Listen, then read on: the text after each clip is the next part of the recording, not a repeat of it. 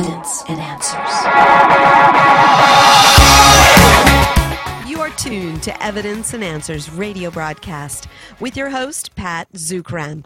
Pat is an author, teacher, and international speaker in the area of Christian apologetics, the defense of the Christian faith. Recently, Pat held his first ever Zoom apologetics conference entitled Truth Finding Clarity in Confusing Times. Guest speakers included Kerby Anderson, Fazale Rana, Randy Manley, and our own Pat Zukeran. In today's broadcast, we will be listening to our first session of the three question and answer sessions that were offered.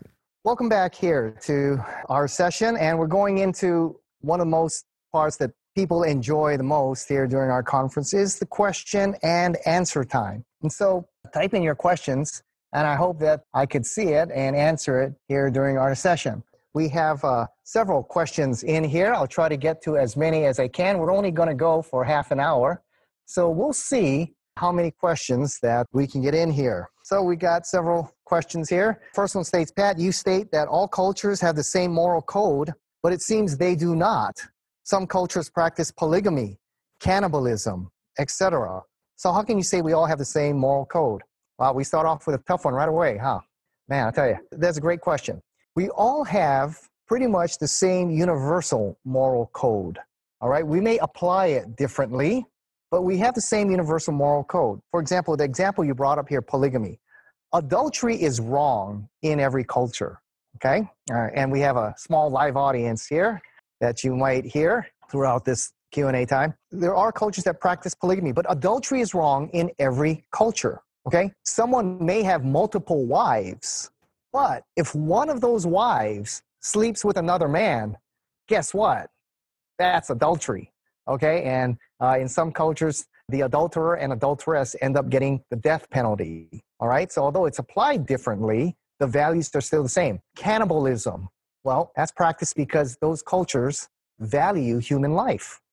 All right, they value human life, believe it or not. There are several cultures that practice cannibalism. Why do they do it? Well, one reason is because if a great leader dies, all right, one of the most honorable, because they value his life so much, they eat him so that his spirit of courage and wisdom and honor and all that will go into them. All right, that's because they value him. Or they eat the body of their enemy because that's the worst form of disgrace and shame that you could possibly do to anyone. So they actually value the body, all right, and they value human life. That's why cannibalism, if you do it to your enemy, is the worst thing you you really want to disgrace your enemy. Or if you do it in a positive way, you're doing it because you value that person and you want his spirit to live on in you. All right. But both cultures really value human life. So though we have the same values, stealing is wrong, adultery is wrong, it may be practiced uh, in different ways. Okay, for example, another one, you know, wife burning in India, right? Till recent times, if a man died, his wife had to jump in the fire. You know, when he was cremated, the wife had to jump in the fire and die with him. Why? Because adultery was wrong, and they valued marriage, and they married uh, loyalty to one another, and the spouse would be so loyal to the husband that if he died, she would die with him. So they valued marriage, okay, and abhorred adultery right? So they practice, the practice might be different, but the value really is the same. Next one here. That you say the universe shows intelligent design, but how do you explain flaws in creation? Human skin deteriorates and is easily penetrated. I believe that's the word. We could have been encased in something more durable. The eye has a blind spot, etc., etc. So, with these flaws, how can you say there is an intelligent designer and all powerful all knowing creator? Another tough question here. There's about three parts to this answer. That's a very good question. Okay, there's about three parts to this answer. All right. First of all, Genesis 1, when God created all things, He created it good. All right. Sin entered into the world, and that has severely affected creation. So, some of the effects, for example, sin and death entered evil, and death entered into the world as a result of sin uh, in Genesis chapter 3. So that explains some of the flaws that's in there. Secondly, there's a difference between something that's intelligently designed and what we call optimally designed. Okay, just because something is, you feel, not optimally designed doesn't mean it's not intelligently designed. For example, 10 computer engineers can look at my Macintosh computer here and say, there's flaws in this design. I could design something better than that. Screen's too thick. Microchips heat up too much. I could, I could design something better than that. Well, just because you don't like the design or you see, quote, that there are flaws in the design doesn't mean it's not intelligently designed. Okay? Third, what do you mean by optimally designed? I mean, what do you mean by that? This may be the best form of creation we can have with the limits of the physical universe that we have. All right. I mean, what do you mean by optimal? Well, skin. We, we could have had something better than skin, something more durable. Okay. Like what? Uh, plastic? Plastic. But then how does the skin breathe? All right. And for example, something we need, the vaccination. I mean, how, how do you get that into something made of plastic? All right. And then how does plastic grow? You're going to have to, uh, you know, how can women do childbirth? You know you can do it because the skin grows elastic and plastic skin uh, you would have you know and and how do you does the blood flow and fluids and, and the skin has to be able to breathe? And so so what do you mean by optimal design? Uh, the eye has a blind spot correct. Uh, i've talked to optometrists and ophthalmologists about that and in order to get rid of that blind spot you're going to have to change the lens and the casing of the eye have a deeper casing back here which means you're going to have to change the eye sockets make it bigger but then you have to change the nose for the breathing apparatus and the mouth and the brain structure because it's going to have to go deeper here. Well, okay, let's just make a bigger head. All right. Well, but then can the neck support a head that's bigger? Well, okay, let's just make a bigger neck. Well, can the body support a head and a neck that, well, let's just make everybody 10, 12 feet tall? Well, can a calcium body support a structure that big and that heavy? Well, let's just make uh, the body out of steel or magnesium or aluminum. Well, can aluminum an aluminum frame grow? I mean, how does a woman give childbirth to a structure made of you know aluminum bones that don't grow? I mean, does she give birth to a 12 foot child? I mean, uh, so what do you mean by optimal design? Where does this all end? So we may be in the physical limitations of the universe. This may be the best design, taking into account all the limitations of the physical universe that there are. Uh, next question here. Pat, you said people will not die for a lie, yet millions have died for their beliefs, which you say is not true, like Islamic jihadists. Another very great question.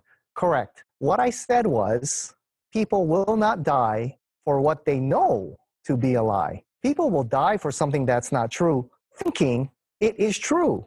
All right, these jihadists died thinking Islam is true, that Muhammad is the prophet of God, the Quran is the inspired word of God, and that when they die, they're going to get their 40 or 70 virgins. They think it's true, all right? And they're willing to die for false ideology they think is true.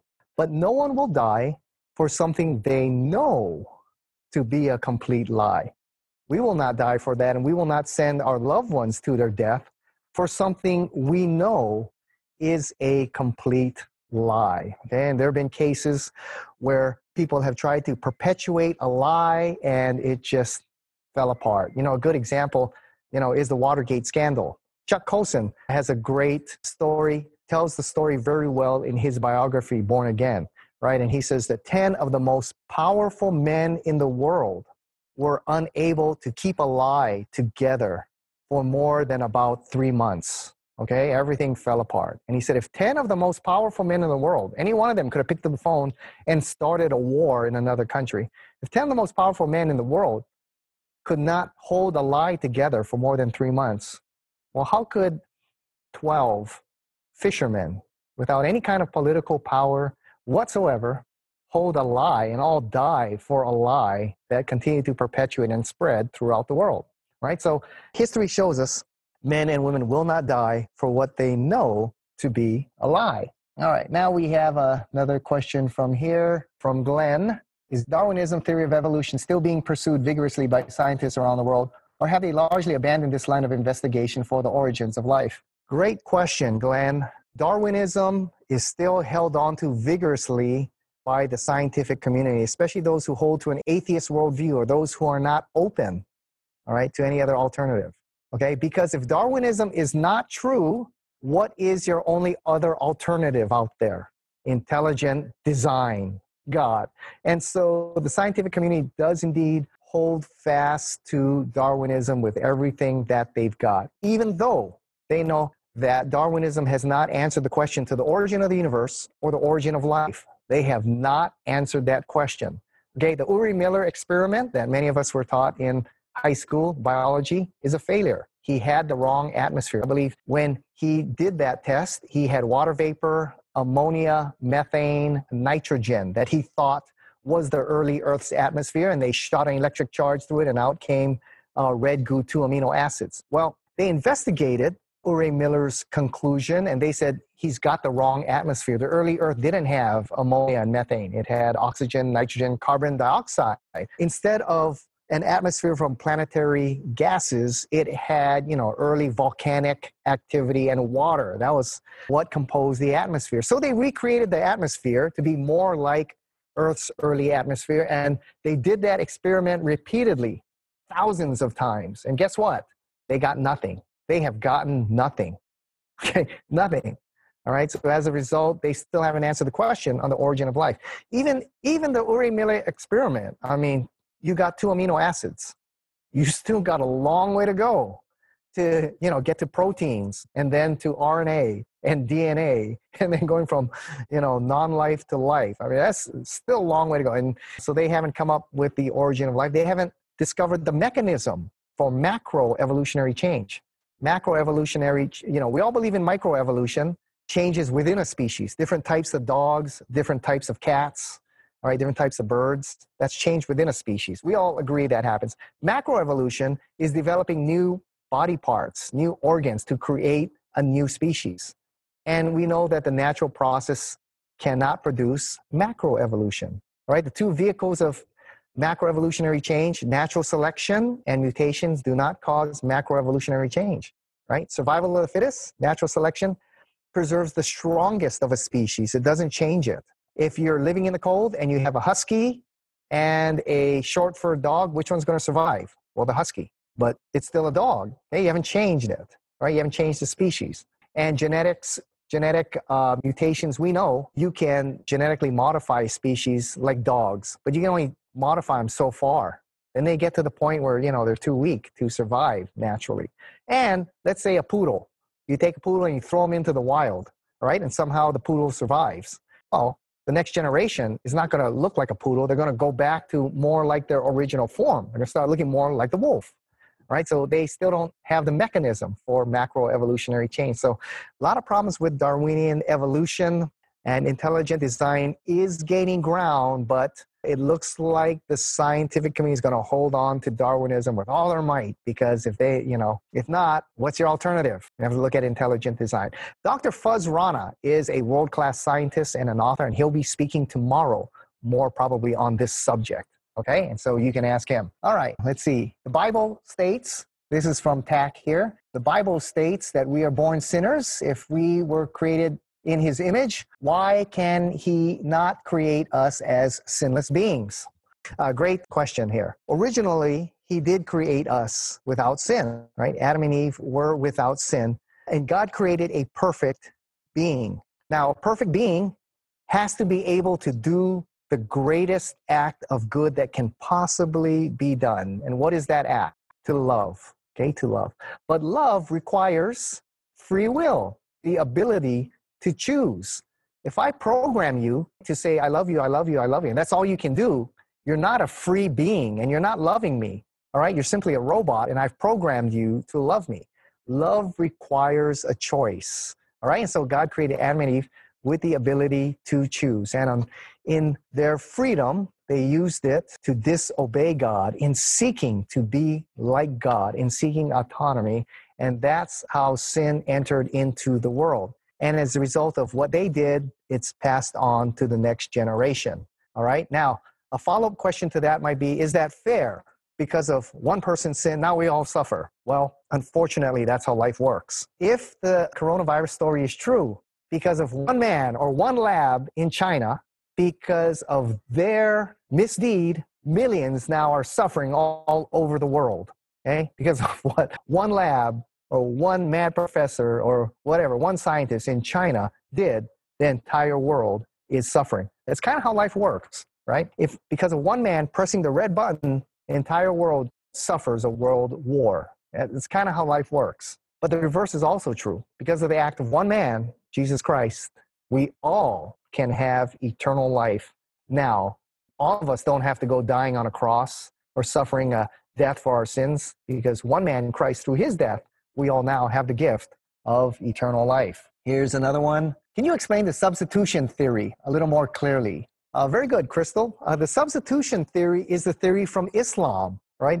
Islam, of course, rejects the deity, death, and resurrection of Jesus Christ. In Islam, Islam teaches that Jesus is a prophet, but a man, a man, a prophet, all right? Well respected in the Quran, right? So they reject the death and resurrection of Christ. They reject the death of Christ because Allah would never allow his prophet to suffer that kind of shameful death. Well, Islam then teaches that Christ did not die on a cross, someone took his place. There are three candidates in Islam. Some teach that Simon of Cyrene, you know, the guy who picked up the cross when Jesus collapsed, they believe that the Romans ended up crucifying him. Poor guy just went to help out Jesus, he ends up on the cross and Jesus got away. Or that a young boy was made to look like Jesus and he took Jesus' place on the cross. Or that Judas Iscariot was made to look like Jesus and Judas ended up dying on the cross. Okay, that's a substitution theory. Of course, it's not taken seriously, really, because what? The Romans authority and the Jewish authorities wanted to make sure they had the right guy and they took all measures to secure that they had the right guy. And when Jesus was on the cross, his mother and the disciple John uh, were there, right? So they recognized and secured that they had the right guy.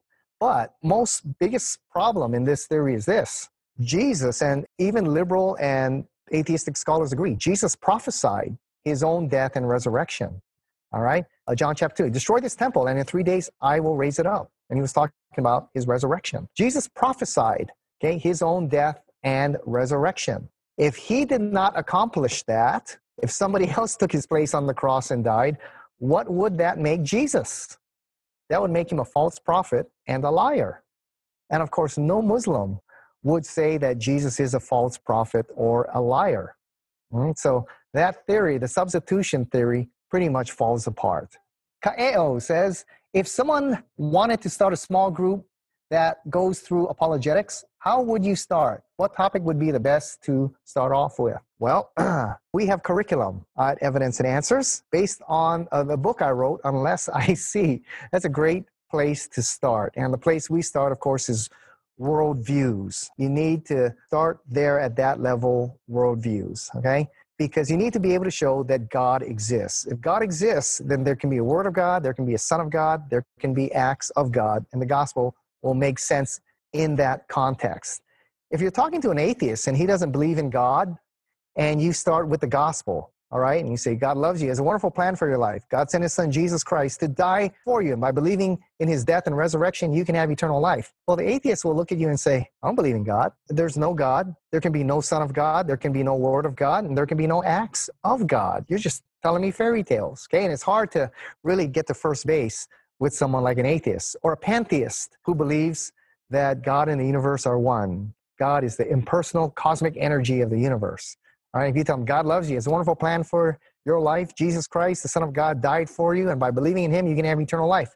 The pantheist will look at you and say, Thank you. I'll take Jesus too. What else you want to give me? And so we need to establish the right worldview. When you can show we live in a theistic universe, that a personal God who created the universe exists, then you can have a Word of God, the Son of God, and acts of God, and the gospel is going to begin to make sense. All right, so kind of that's where we start. That's why in my presentation I started with evidence for the existence of God and for Jesus Christ. Because if you can show God exists and Jesus is the Son of God, so pretty much the two areas you need to show that to show Christianity is indeed true. Next question Why do you think Darwinists continue to resist the intelligent design explanation? Fantastic question here. Well, the reason is that if Darwinism is not true, what's the only other alternative? Intelligent design. You're going to have to acknowledge an intelligent creator. All right. And God, the God of the Bible, is the most reasonable choice. Right. That's why they resist the case for intelligent design, even though intelligent design has a very compelling and powerful case. All right. That's why. And it's pretty, it's a pretty hostile arena there if you say you believe in an intelligent designer. Dr. Fuz Rana, uh, hopefully you can ask him some of those questions tomorrow as well. Let's see. Well, we got a bunch here. I'm going to answer one more. How about this? If God exists, why doesn't he make himself more obvious? Like putting a big growing cross in the sky or strike people down who oppose him with lightning or fire? Great question to uh, close on. God wants us in a relationship with him. And so he gives us enough evidence so that if we are indeed open for truth, we will pursue him even more, right, and come to find greater answers. But he gives you enough evidence to show that he exists, okay? Because our human nature is what? Even if he were to put a glowing cross in the sky every day and shout at us, some people still would not believe. Look at the miracle age of Moses and the Exodus and yet that whole generation didn't believe and died. Many died in unbelief in the desert. Many saw the resurrection of Christ, witnessed that events, and did not believe. So God gives us enough evidence so that if we want more and we're open to truth and pursuing it, we are going to pursue. God is not a stalker. He's not going to stalk us to get us to believe in him. For example, let's say that I was stricken in love with a girl, all right? And I friend her on Facebook and she rejects my friendship offer. And I call her up and say, You want to go out? She says, No. But I don't stop there. I go every day to her house and give her roses and candy. And I sit outside her window and play music and love songs for her all night long. And when she gets up in the morning, I'm out there waiting to drive her to wherever she wants to go and give her more gifts and follow her and shower her. And on her lunch break, I come in and give her lunch. What do you call that? Oh, that's stalking. You go to jail for stuff like that. God is not going to stalk us to believe. He gives us enough information so that if we're open to truth, we're going to pursue it. And then he'll reveal himself even more. If I give her a Facebook invitation and she accepts my friendship offer, and I uh, we go chat uh, and she accepts that, and I ask her out on a date and she accepts that, okay, all right, she's interested, she's going to pursue. God gives us just enough information so that if we want to pursue him, we'll pursue him. Right. The second part, why doesn't he strike people down with lightning? Anyone who opposes him or sins. Well, there's a reason for that. God need God is a just God.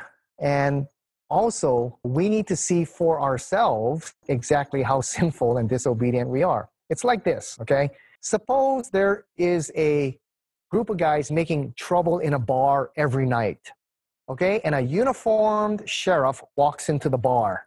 How are these guys going to act? They're going to act good. Okay, they're not going to make any trouble. They're going to act really good. And when the sheriff leaves, what? Their true nature is going to come out.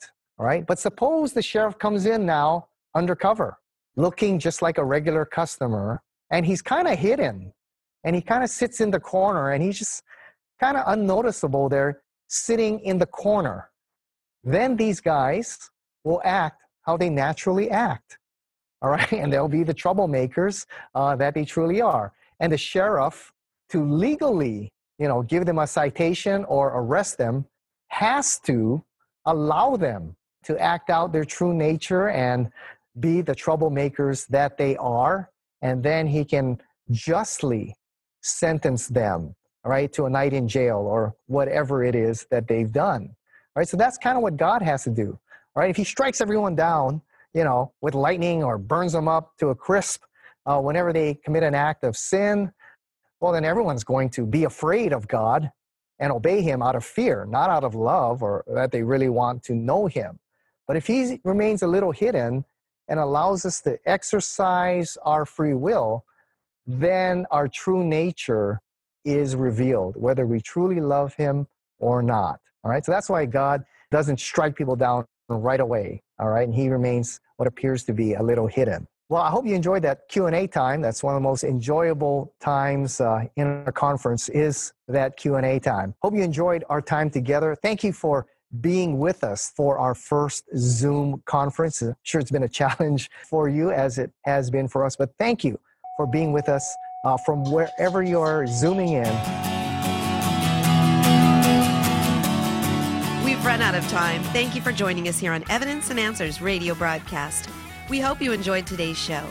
If you would like Pat to speak at your church, Bible study, or perhaps hold an apologetics conference, give him a call locally in Hawaii. That number is 483 0586. Or you may contact him through the Evidence and Answers website. That's evidenceandanswers.org. To keep broadcasts like Pat's on the air, we rely on generous support from you, our listeners. For the opportunity to donate, head on over to our website. Once again, that's evidenceandanswers.org, and you may do so right there online on the homepage. You'll also find we have a wide variety of resources available to you. Everything from atheism to Zen Buddhism. So be sure to share our website with those around you. Join us again next time on the air or online as we provide compelling reasons for faith in Christ. That's Evidence and Answers with Pat Zukeran.